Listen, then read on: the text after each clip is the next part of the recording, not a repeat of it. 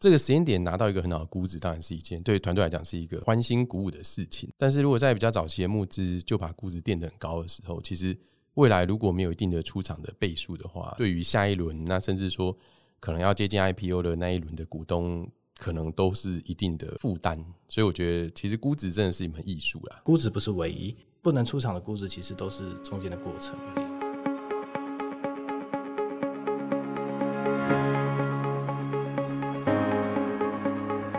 这里是新创诊疗室，为新创企业进行财务把脉，找到痛点，对症下药。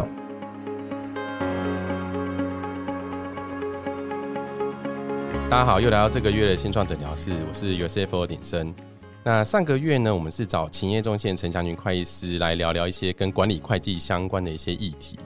啊，其实我觉得还蛮好的，因为强群本来就认识很久了嘛，所以在聊天过程中也很轻松。那管会是真的很重要，因为其实。公司进行到一定阶段的时候，都需要用这些财务数字去进行一些管理。那今天呢，其实我们呃邀请到一个我很好的、很好的、很好的朋友，就是我们 Venture Plus 的合伙人蔡庆祥 Fred。那 Fred 跟我们跟我之前是因为 SLP 的关系，所以开始认识啊。那 SLP 到现在已经十一届了，所以我们也认识了大概十一年左右。那是不是请 Fred 跟大家打打一下招呼，那也跟大家介绍一下 Venture Plus？大家好，我是 Fred，很高兴今天有这个机会哈。那也谢谢鼎生的邀请啊。那刚他刚刚提到说，这个缘分其实是从十一年前开始哈，所以哇，这个回想一下，这时间过得还 还真的很快。好，那我想呃呃，我这边介绍一下 Venture Plus 好了，因为其实呃，我们我自己本身啊哈，在在 VC 这个行业也十几年。对，好，那很有经验呢。对，呃，也不算是很有经验啊，但是也也也有一段时间了。不要那么客气。对，那我们基金的其他伙伴其实也算是这个行业的，呃，比我更有经验的哈，都算是老兵了。那不过我们基金其实算是这个行业的后进者哈，去年刚成立。那取名叫 Venture Plus，它其实有个原因哈，就是说它的重点其实在后面这个 Plus。我们希望我们能够成立一支基金，然后投注在。台湾的软体新创业，那我们希望能够做的事情，能够比创投多做一些。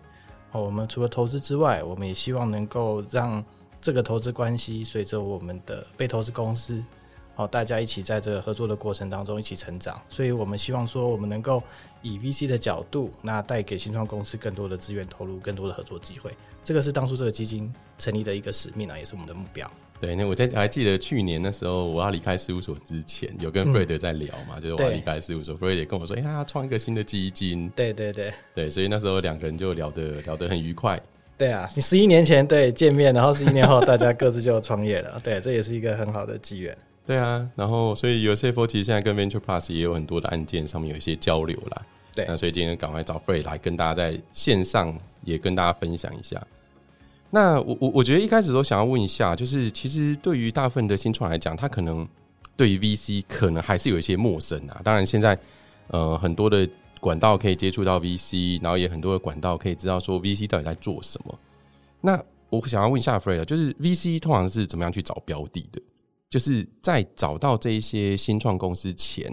要怎么样去接触到他们？然后再就是对于新创来讲。他要怎么样去找到一个比较适合的 VC？那我想，刚刚底森提到一件事情，就是说 VC 怎么去找到哈？那我想这个行业其实过去到现在有有很大的变化了。那十几年前，其实那个时候台湾的投资其实还是在过去的的这种科技业，比如说硬硬体相关的投资案其实比较多。那那个时候其实互联网或是网络的发展也没有那么蓬勃哈，所以其实那个时候的资讯是更少的。那大部分都是用很多供应链的方式，哈，那产业的关系彼此去认识，就上下游关系来。对对对，那现在资讯平台这种资讯爆炸的时代，其实相较于 VC 以前，已经没有像过去那么那么神秘的哦。那其实有很多机构，或者是呃，比如说加速器，嗯哼，那或者会会会有很多活动哈。那大家其实。也比较认识 VC 哈，我的自己的感觉就是，新创公司在第一次接触 VC 的时候，跟以前那个时候其实是有很大的落差。大家初步来说也大概理解 VC 扮演的角色，那呃，他们需要 VC 在什么阶段，然后何时去做 VC。所以这我觉得这整个创业家跟投资者之间的这个算是 ecosystem 吧。其实这几年是在台湾，我觉得看到一个慢慢建立起来了。对对，那就我们自己而言哈，我们去呃找所谓的投资标的，或者鼎盛刚刚提到哈，怎么去看到这些公司，通常几个方法啦。那第一个方法当然就是合作伙伴，或者我们刚刚提到的一些公开的一些场合。那像我们跟 USFO 就是非常好的合作伙伴嘛，所以其实基本上双方在呃好的团队，然后好的产业上面，其实都一直有持续的合作哈。那这个是比较合作伙伴的部分。那另外一个当然就是过去讲到的产业关系嘛，比如说我们刚刚提到说，哎，我们在软体做投资，那可能在治安上面就有一些企业的伙伴或是产业的资源。那他们了解这个产业发展的动态，哦，所以其实诶，有些好的公司，或是他们看到一些好的机会，其实也会介绍进来。嗯嗯。那我自己觉得有另外一块是比较特别，就是我们自己在看案子的时候，其实还蛮注重所谓的使用者经验哦，就是说我们自己会去使用一些产品。哦，自己会自己当客人来试试。对对，比如说诶，成立公司，那我们会因为我们是投资软体嘛，对。那其实我觉得软体在这个时代的意义就是它。把很多我们过去不效率的事情，借由软体技术的发展，能够快速的普及化，而且快速的效率化。那我们自己会用很多软体，那我们用软体的过程当中，其实就会看到自己有很多使用者的想法、使用者的经验。那台湾的产业特色其实是中小型企业比较多，嗯嗯。好，那在过去云端的技术开始发展成熟起来之后，其实软体的变革有很大的改变啊，就是说。过去可能大家觉得大企业或者是这种大型的公司有很多预算的，才会去买很多软体。其实现在不是了，很多软体公司其实，在在云端的技术发展成熟的情况底下，其实可以用很快速部件、很快速建制的方式，就进入到每一个产业去。没错，所以我们会很规模化比较快。对对对，所以我们其实会很积极去试用各种不同的产品。OK，好，然后自己有一个感觉，那去从中去发现一些机会。那我觉得这个更直接，因为自己有碰过，有使用过，那了解到说中间的痛点，那去使用起来，跟这个公司第一次做接触的时候，他也会觉得我们更了解对方。对，这蛮有趣的。对啊，对啊。那我觉得这个是，而且通常这种机会其实是常在我们的生活周遭啦。就是说，哎，有时候你突然发现说，哎，这个东西我来用用看，哦，不会因为过去的一些呃，我应该要做什么事情就应该。去购买什么样的工具，被这种模式给影响，哎，都会先上网，或者是从各方面资讯找一下有没有新新的模式，嗯，然后大家现在流行的用软体的方式，然后我们就去试试看，从这边去做一个专业，就变成是把自己当使用者，而不是变成是第一步就以投资人角色去看这件事情。OK，那对于新创来讲啊，就是当当然了，就是他可能参加一些活动啊，然后或者说他参加一些加速器，如果他们比如说真的想要认识你们，他可以直接寄个 email 给你。当然啦，介绍介绍自己，对啊，会很唐突吗？其实不会耶，像我们官网或者是其实我们这些公众账号都有开，其实定期都有一些新创公司会会来找我们。啊，我们其实也非常欢迎哈，因为毕竟大家呃从网络上可可以看到一些资讯，但是实际过来聊，大家彼此认识一下，然后互相了解一下对方呃发展企业的一些想法或是产品的一些想法，那我觉得会更有帮助，所以我们都非常欢迎。所以原上来讲都开放的立场哦，当然啊，绝对开放。OK OK，这样很棒。那在你们找到一些合适的新创公司以后啊，你们要怎么样跟团队谈这些投资的一些事情？因为毕竟对于团队来讲，他他他会思考，就是哎啊，我被人家投资之后就多了一个股东，那那那这是不是一个适合我的一个投资人？嗯，那所以在你们在投资之前，你们可能会先做哪些准备？好，这个其实也是我们。这个基金希望做对自己的一个定位哈，我们常常对内或者是对我们的合作伙伴，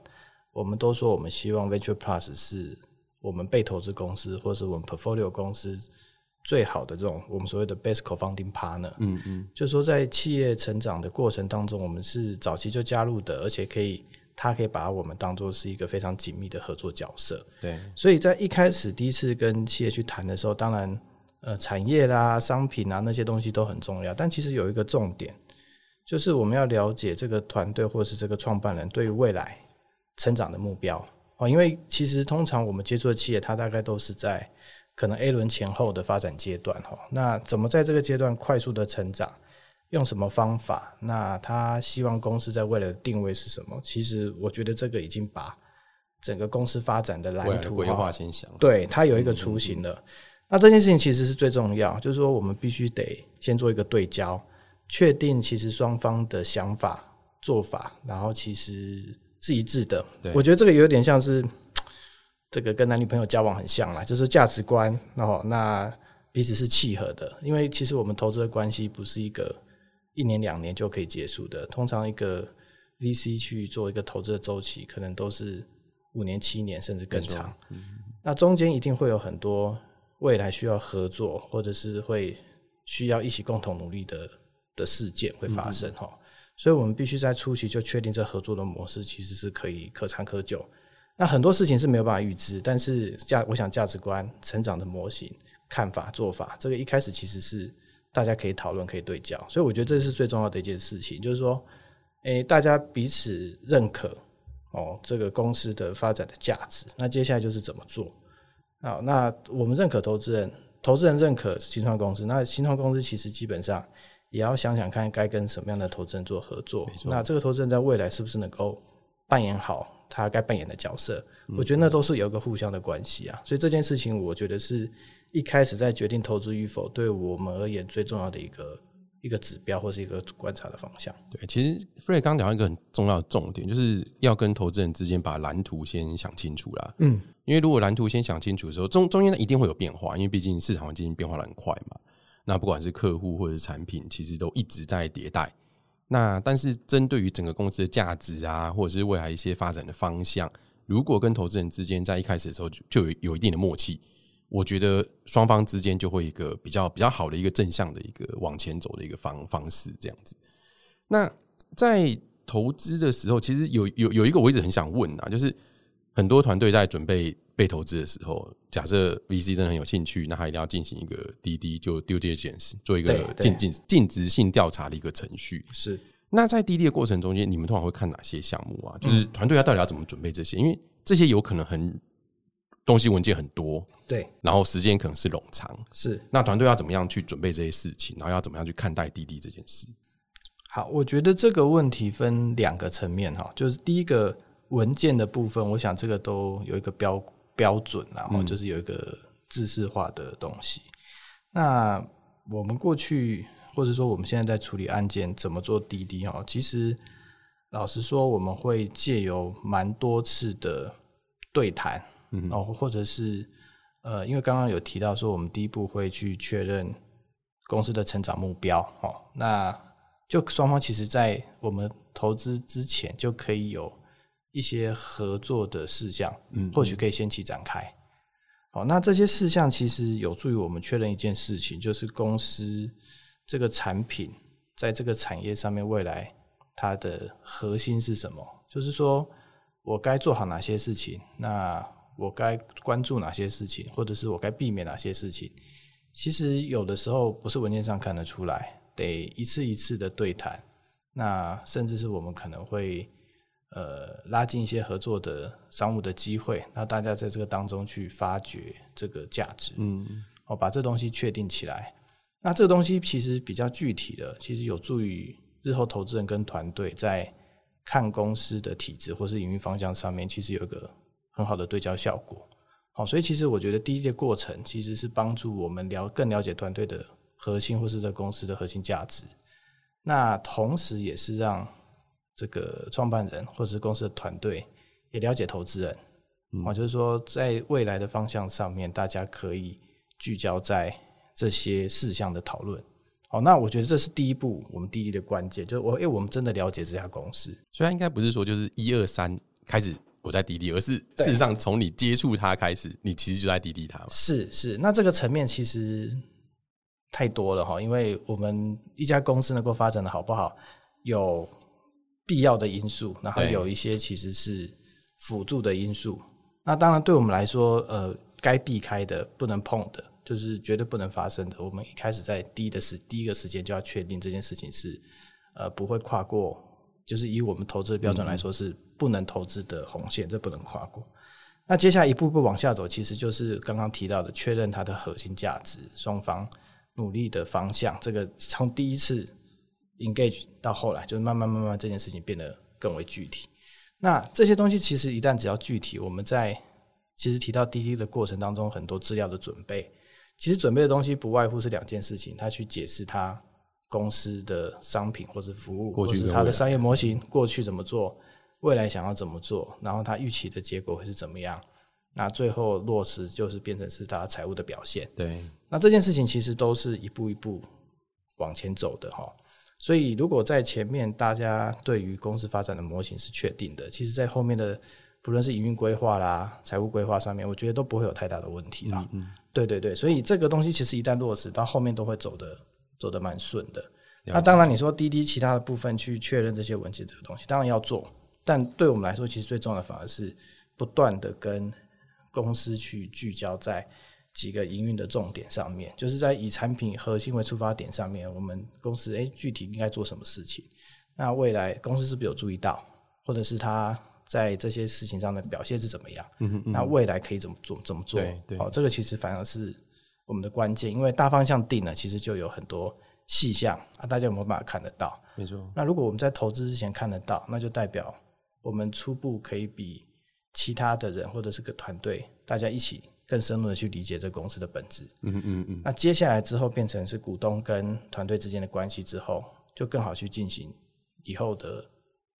呃，不论是公司的体制的改善，或者是营运的成长，或者是很多策略的发展，都可以借着这个基础去往上走。对，这边我可以稍微分享，就是像我们有 CFO，我们会帮助公司进行募资嘛。那募资之前，我们其实就是跟公司开始讨论滴滴文件的准备啦。嗯，那公司内部这一端呢，其实在准备滴滴文件的时候，因为你要把你的 BP 生出来，对，就会有你对公司一些未来的想象跟未来的规划，然后再来呢，你要把这一些又依照你的规划去产生出来一个未来三到五年度的财务预测。所以，其实，在准备滴滴文件的过程中间，也是公司自己很好的一个重新思考的时候。因为我们要想的事情就是，诶，我在做这些事情，未来真的是不是可以产生更大的效益？或者是说，假设拿到这笔资金进来，然后是不是可以让我跟公司呈现更高倍数的一个成长？那我觉得这个跟公司的策略很有关系，所以我觉得在公司内部准备的过程中间，其实也是在把说的对未来的价值先聚焦起来。那接下来当然就投资人进来嘛，那就会产生刚刚 Fred 所说的，就是投资人会跟你讨论这些这些的一些项目。对，那另外一个其实还就是就是大家也是很常被问到啊，就是就是对于新创来说，估值到底怎么计算？就是 VC 会用哪一些方法去计算公司的一些估值？那假设说新创在不同的轮次，比如说它假设 A 轮啊，或者是 C 轮啊，这些有没有可能有一些不同的一些估值计算的一些方法？这个 Fred 可不可以跟我们分享一下？好，我想这个问题还蛮不好回答的哈，因为 其实新创的领域很多，那商业模式很多，然后它各自的阶段发展也不太一样哈，所以其实通常我们去看一个行业，有一些基本的方法啦，比如说我们看到一家公司，它呃多多少少在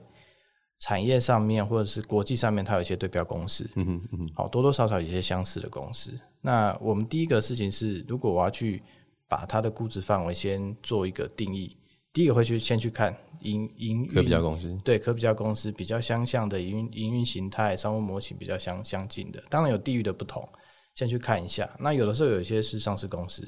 有些可能是新创公司，对，那先去做一个分析比较。那这个东西其实会有一个状况哦，就是说新创公司其实通常跟上市会公司的规模差异对，规模差异很大，财务报表上面的样貌也差距非常的大。嗯嗯，好，那其实这中间就有一个功课要做，就是说，如果这个新创公司在发展初期的阶段，那它到底未来的商务模型跟营运模式是不是真的跟这种已经发展成熟、体制比较稳健的上市公司是类似的？嗯哼，如果是，那当然才有比较相近的可比较空间嘛。那通常会有一点点落差。哦，所以呃，不过如果我们要在新创公司上面去做估值的定义的话，通常会先找产业比较合适的科比较公司，然后去做一个一个一个可能范围，我们先去做一个定嘛。那有提到说怎么去轮次啊，就是说早期公司或比较成长型的公司，我们去看怎么去看它的估值。通常早期公司它有一些，它产品可能慢慢有规模有成型，但是营收还不是很大。对，哦，有时候不过不管你用什么样的估价模型，都估起来会有一些奇怪了哈。嗯嗯，但其实早期早期公司我们最在意的是两个点，一个是它营收或者是它的整个公司成长的爆发力，就等于是成长率，没错，就是说成长率对对对，它因为它早期公司它的相较它所有的营运状状况的机器都是比较低的嘛，对。哦所以那爆发力其实是最重要的，就是怎么在早期如果要跟投资人对外募资，拿到钱之后，能够用最有效率的方式让公司不论是营收或者是整个产品力能够快速提升。我觉得这个是一个重点，就是说在估值之外，我们会把这个纳入是一个呃不完全是量化的一个考量，但是成长力就就是很重要。嗯，比如说一个可能呃 PS 五倍十倍的公司，但是诶，它可能我们可以接受它的 PS 稍微高一些，那原因是因为它在过去一两年的成长率很高，对对未来我们看到两三年也非常的乐观哦，它成长率也很好。那我们当然就会用比较比较呃高一些，或或者是说用会就会不会完全以资本市场的标准去看这样子的估值。那这个是一点，所以其实成长的爆发力是最重要的。那如果是比较发展比较成熟期的公司哦，它其实就有一个重点，就通常成熟期的公司，它已经过了它成长爆发最最快的时候。嗯嗯，所以两件事，一个是它的这些营运指标有没有在这几年慢慢的就维持好，就是逐渐好转，或者维持一个向上的趋势哈。那如果有云指标是比如说营收账款周转率、存货周转率这些或者是比如说它的毛利率是是不是有持续的上升？好，然后它的呃可能公司的营收有一些是经常性收入、非经常性收入，哎，这个比例有没有慢慢的变高？嗯嗯，经常性收入变高，嗯对对对，或者是客户的留存率有没有变好？那这软体公司大概看的很多指标，其实都是看客户在留在这个平台或者使用你的这个周期有没有慢慢拉长。嗯嗯，那这些东西有没有持续？然后呢，通常如果公司的成长发展到一个阶段，它的成长率因为量那个基数越来越大，所以成长率会慢慢下来。它有没有第二只、第三只脚，可以让公司的的营收持续往上新的成长？成长动能，对、啊，我觉得这些都是在我们去给公司估值上面可以做一个加分的动作，因为公我们去投资公司不是投资它的过去嘛，对，我们现在看到的报表是它过去体现在现在的成果。那我们现在要算的其实是我们现在投资过去之后，未来能够带给投资人的回收。所以其实这段反而是重要的，就我们怎么认定这个公司我们现在投资进去之后，未来可以往上成长多少？了解。那比如说像假设 PS 好了，对你们会看历史的，还是我也可以用 Forecast 来做？我觉得两个都会都会参考，因为呃，有些公司可能它平台才刚对上线半年、半半年一年，对，那成长率可能都是两百帕、三百帕在跑。好，那这个第一个事情是它当然初期的成长率会很快，对，但有可能因为基期小嘛，对，可能半年一年之后，它就慢慢哎，从从一一百 percent、两百 percent 降到三五十 percent。那我们其实会看一个，当然有有时间观察久一点，当然是比较好。嗯哼，但是呃，这个成长率有没有办法持续维持？就比如说它的量体走到呃，它的营收走到了五千万、五千万以上，或者是到了两三千万这个规模，它有还有没有个三十帕、五十帕的成长率？嗯嗯这个很重要哦，因为软体公司最最怕的，或者是说呃最容易遇到的状况，其实是它成长到一个规模，可能五千万、一亿、一亿、两亿之后，它的客户数累积比较大了，嗯，它开始有一些自然的流失、自然的获客，它的成长率就开始变得比较缓。嗯嗯，哦，所以这个其实是一个观察的重点啊了解。他可能也要看说他的 bottleneck 到底在哪里，没有错，没有错，没有错。所以我们投的时候是是分母，最后未来出场是分子啊。这个天花板有多高，其实有很多因素可以考量。了解。对对对，所以很难说有一定的估价模型啊，而且不同的产业做法也不太一样。因为我们自己在看啊，就是反正财务长嘛，对 讲估价不是用市场法，就用收益法。当然，那市场法就是刚刚可能是菲菲的说的，就是我们去看它的可比较公司的一些呃交易的数字，它的 multiple，它的 PS、PE。那也有可能我们去看一些可比较公司的一个出厂的一个价格，比如说假设像有些生技类型的啊，或者医材类型的，它可能有类似的公司被收购，那这样它有可能就就就可以算出它一个估值。那收益法就一定要用财务预测啦，它就是用看过去、未来呃未未来的一个现金流量一个折现的回来。然后我之前也有听说，就是有些可能会看以出厂倍数来考量，就比如说，嗯，我假设我现在投进来，然后呢，我预期这间公司在未来可以出厂的时候，然后创投想要获利一定的倍数，对这个是不是也是一个方法？呃，这个就像鼎生刚刚提到的，公司未来发展的可能天花板好了。就如果这个公司企业，其实在不论是比如说以区域的市场，或者是它发展的周期，如果我们会觉得它未来出场会会在某一个范围之内，其实会变成是我从我的终点回头看我的起点。嗯嗯嗯。那通常其实投资会有一个周期嘛，所以你会去衡量一下，说，哎，那我应该在这个情况之下，我在多少的估值范围之内出手，其实对于投资人而言是是合理的做法。嗯嗯。因为如果说你的起点跟终点其实相距太近，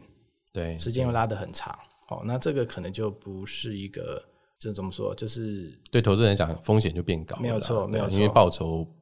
没没有那么大的倍数嘛，但是时间一拉长，风险就变高。对对对对对，可以这么说。对啊，所以这个也是其实很多新创在募资的时候，我觉得这边也给一个提醒啊，就是哦，这个时间点拿到一个很好的估值，当然是一件对团队来讲是一个很很欢欣鼓舞的事情。但是如果在比较早期的募资就把估值垫得很高的时候，其实未来如果没有一定的出场的倍数的话，对于对于下一轮，那甚至说可能要接近 IPO 的那一轮的股东。可能都是一定的、一定的负担，所以我觉得其实估值真的是一门艺术啦。我觉得这件事情真的团队内部都可以做很多的讨论。这件事情我就很赞同鼎生讲的，就募资其实只是公司发展的一个过程，没错。最重要的事情是，如果你的目标是资本市场，那你的终点是资本市场的话，那你每一轮募资估值多少，其实你会影响到你的下一轮投资人进来的状况。对。那其实通常在做募资或是所谓的公司估值的时候，也会跟整体资本市场的状况有很大的正相关哈。比如说过去两三年，呃，资金的钱钱的流流向就是钱比较多的，对，市场上都是钱的时候哈。那当然，新创公司去谈估值就简单一些。对，那我们也可以常常看到包装媒体，不论国内外就有很多独角兽。哦，比如说印尼一年有十只独角兽或什么的，那这个其实都也跟资金的泛滥有一些相对的关系。但老实说，如果你回头来看公司的发展的过程，如果你中间需要做两轮、三轮、四轮的募资，其实最重要的还是你在资本市场中最终的出场。没错，如果你在中间某一轮把你的资金的估值拉得太高，影响到你后面。股东的意愿的话，其实老实说，你就有可能断绝你未来资金的来源。对，这个对公司发展其实是一个决定性的的的的指标啊，就是他你可能做错了一件事情，但是影响到整个公司发展的脉络都是非常有可能的。所以，其实回归来看哈，你在每一轮募资，其实就是你去稀释你的股份。对，那你稀释你的股份，把你的股份卖出去之后，当然一件事情是你对你公司的估值去做一个定义。嗯嗯嗯，这是一点。那其实更积极来讲，就是我把我的股权稀释之后，我应该换来什么样的资源，或者是公司未来成长的动能？嗯嗯。那这些有没有借由我每一次的募资，都能够带进我未来策略发展方向上面好的合作伙伴、好的股东、好的策略方向？哦，这个其实我觉得反而是需要每一个创业家更深刻的去思考了。哦，因为估值不是唯一。因为不能出场的估值，其实都是中间的过程。没错，对对，所以这个其实是蛮重要的。我觉得鼎盛的提醒也是蛮好的。因为之前其实我们看新闻，就美国之前有很多独角兽 IPO 之后，反而因为之前的估值太高，影响到整个 IPO 的的的进度。因为对于投资人来讲，他没有达到他一定想要的一个获利率的时候，他也不会让公司贸贸然然的就进到资本市场。对，所以我觉得这个这这真的就是一步一步的，我觉得公司可以思考啦。那那不要在一个时间点的时候，就就是单纯以估值作为唯一的考量，这件事情还蛮重要的。那刚刚 Fred 一直有提到，就是你找到的资金，其实还是要一个有用的资金，而且它是对你有帮助的资金。那所以我们知道 VEN 9 Plus 一直都很注重跟团队一起成长。刚刚 Fred 也有稍微提到啊，所以在你们的整整个的过程里面啊，你们怎么样去协助？新创公司去实现一个快速成长的一个机会，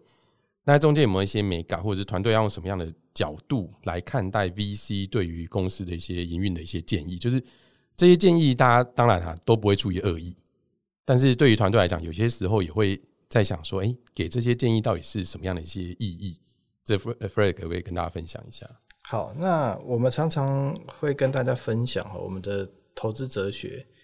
哦，如果用很简单的一段话来说，就是呃，我们所谓的 GRF 啊，哦，其实不不外乎三段，一个是所谓的 guidance、resources，还有 funding。就是我们对于呃我们的新创公司或是合作的这个创业伙伴哈，第一段一定是对焦的过程。所以 guidance 不不不是指所谓的指导啦，或者是我们其实去教导创业家怎么做，不完全是，而是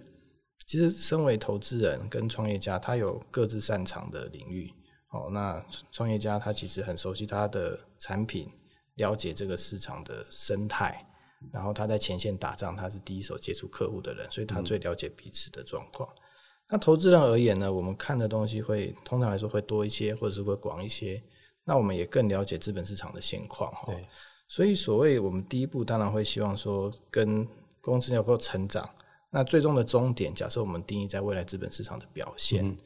其实很多时候，在公司在创业，其实老板一开始成立公司的时候，两个压力：第一个公司要成长，第二个公司要获利。嗯嗯。哦，那所以他常常很多精力都在前线去拉拉业务进来，然后想办法把订单给交付。这个循环的过程，其实就消耗几乎我想所有创业家百分之百的经历了。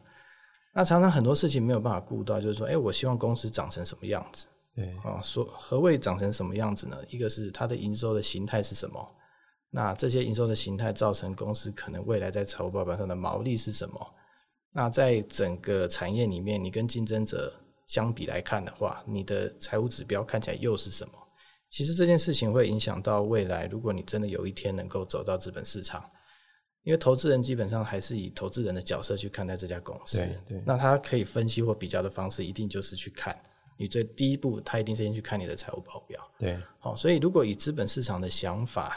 去对公司未来的成长的模型去做一个规划，我想是通常我们第一个阶段会跟团团队所谓的一起成长的话，我们会先去谈这件事情。嗯嗯。好，那从这边上面，我们先去给一些建议。当然，这个其实要尊重团队的想法，或者是说他对这个公司未来规划的一些愿景。那双方先达成一些共识。嗯那既然达成一些共识，他就大家就理解说，哎，我公司可能未来一年的目标、三年的目标、五年的目标，哈，这个大的方向就可以规划出来。那如果有这个共识之后，其实我们当然就是呃，可能可以协助的资源，不论是商务上、业务上面、地区或者生意的拓展，甚至是其实软体行业上面很大的一个特色，呃，没有一家公司可以把所有的软体做完，对，但反而是软体跟软体之间的串接这件事情很重要。因为我们怎么去引进其他的商务伙伴，或者是这种技术合作的伙伴一起进来，把这整个。可以说是这整个 ecosystem 做大做好，这件事情其实就很重要。所以资源的投入会在我们一开始做这个整个方向的对焦完之后，会开始进来。那进来之后呢，最后一个人当然就是房顶，因为其实资金就像是这个汽车的开车的油嘛，所以其实最后就把油灌进去。那大家知既然知道方向在哪个地方，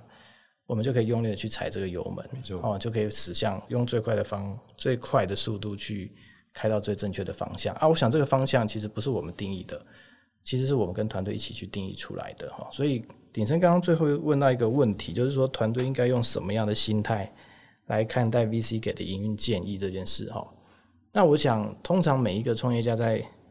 这个公司成立的时候，一定有自己的目标。对。那这个目标，其实我想，既然会创业，就代表说自己对自己的。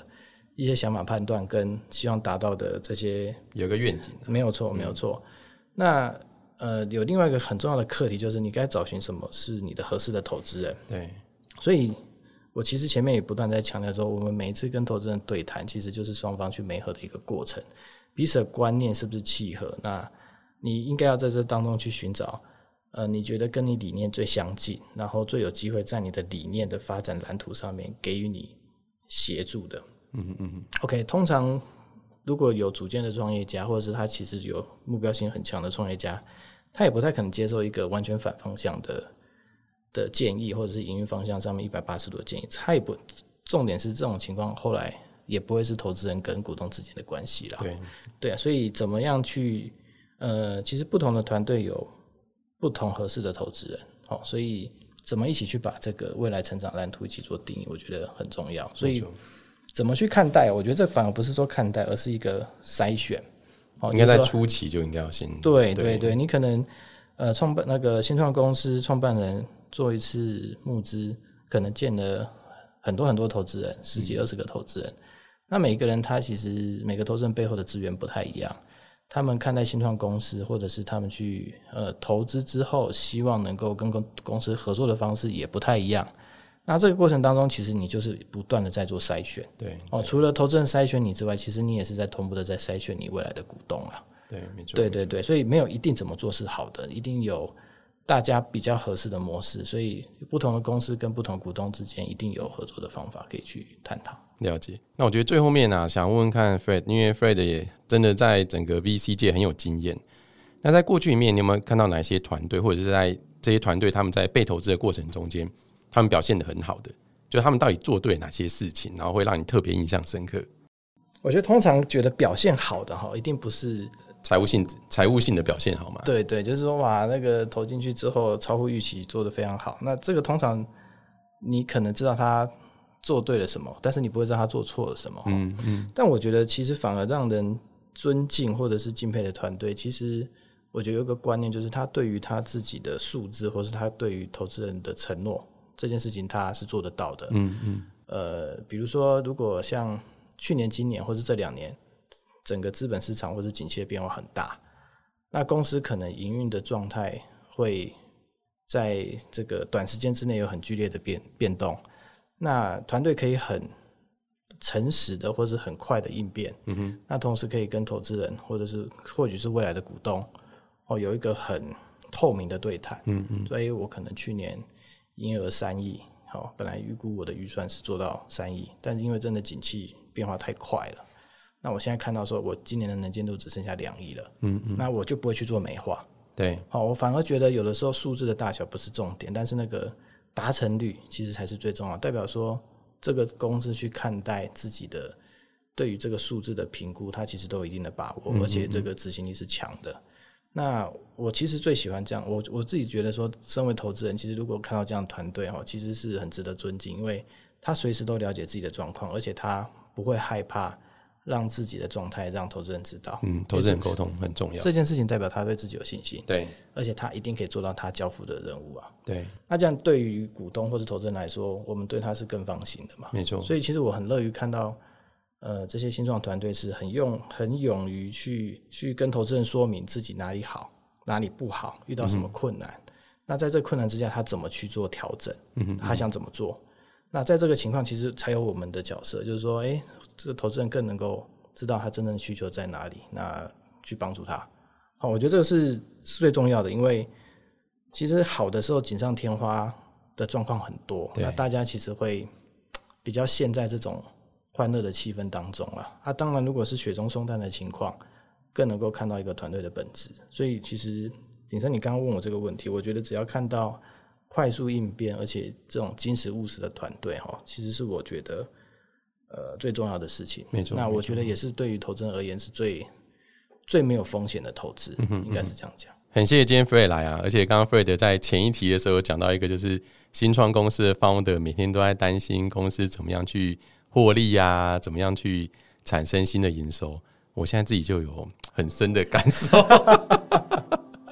我昨天晚上才在跟我口方的 Michael 在聊天，然后说啊，创业真的压力很大 啊，真的真的对，每天粮草战线这些东西都要去顾虑。对啊，真的。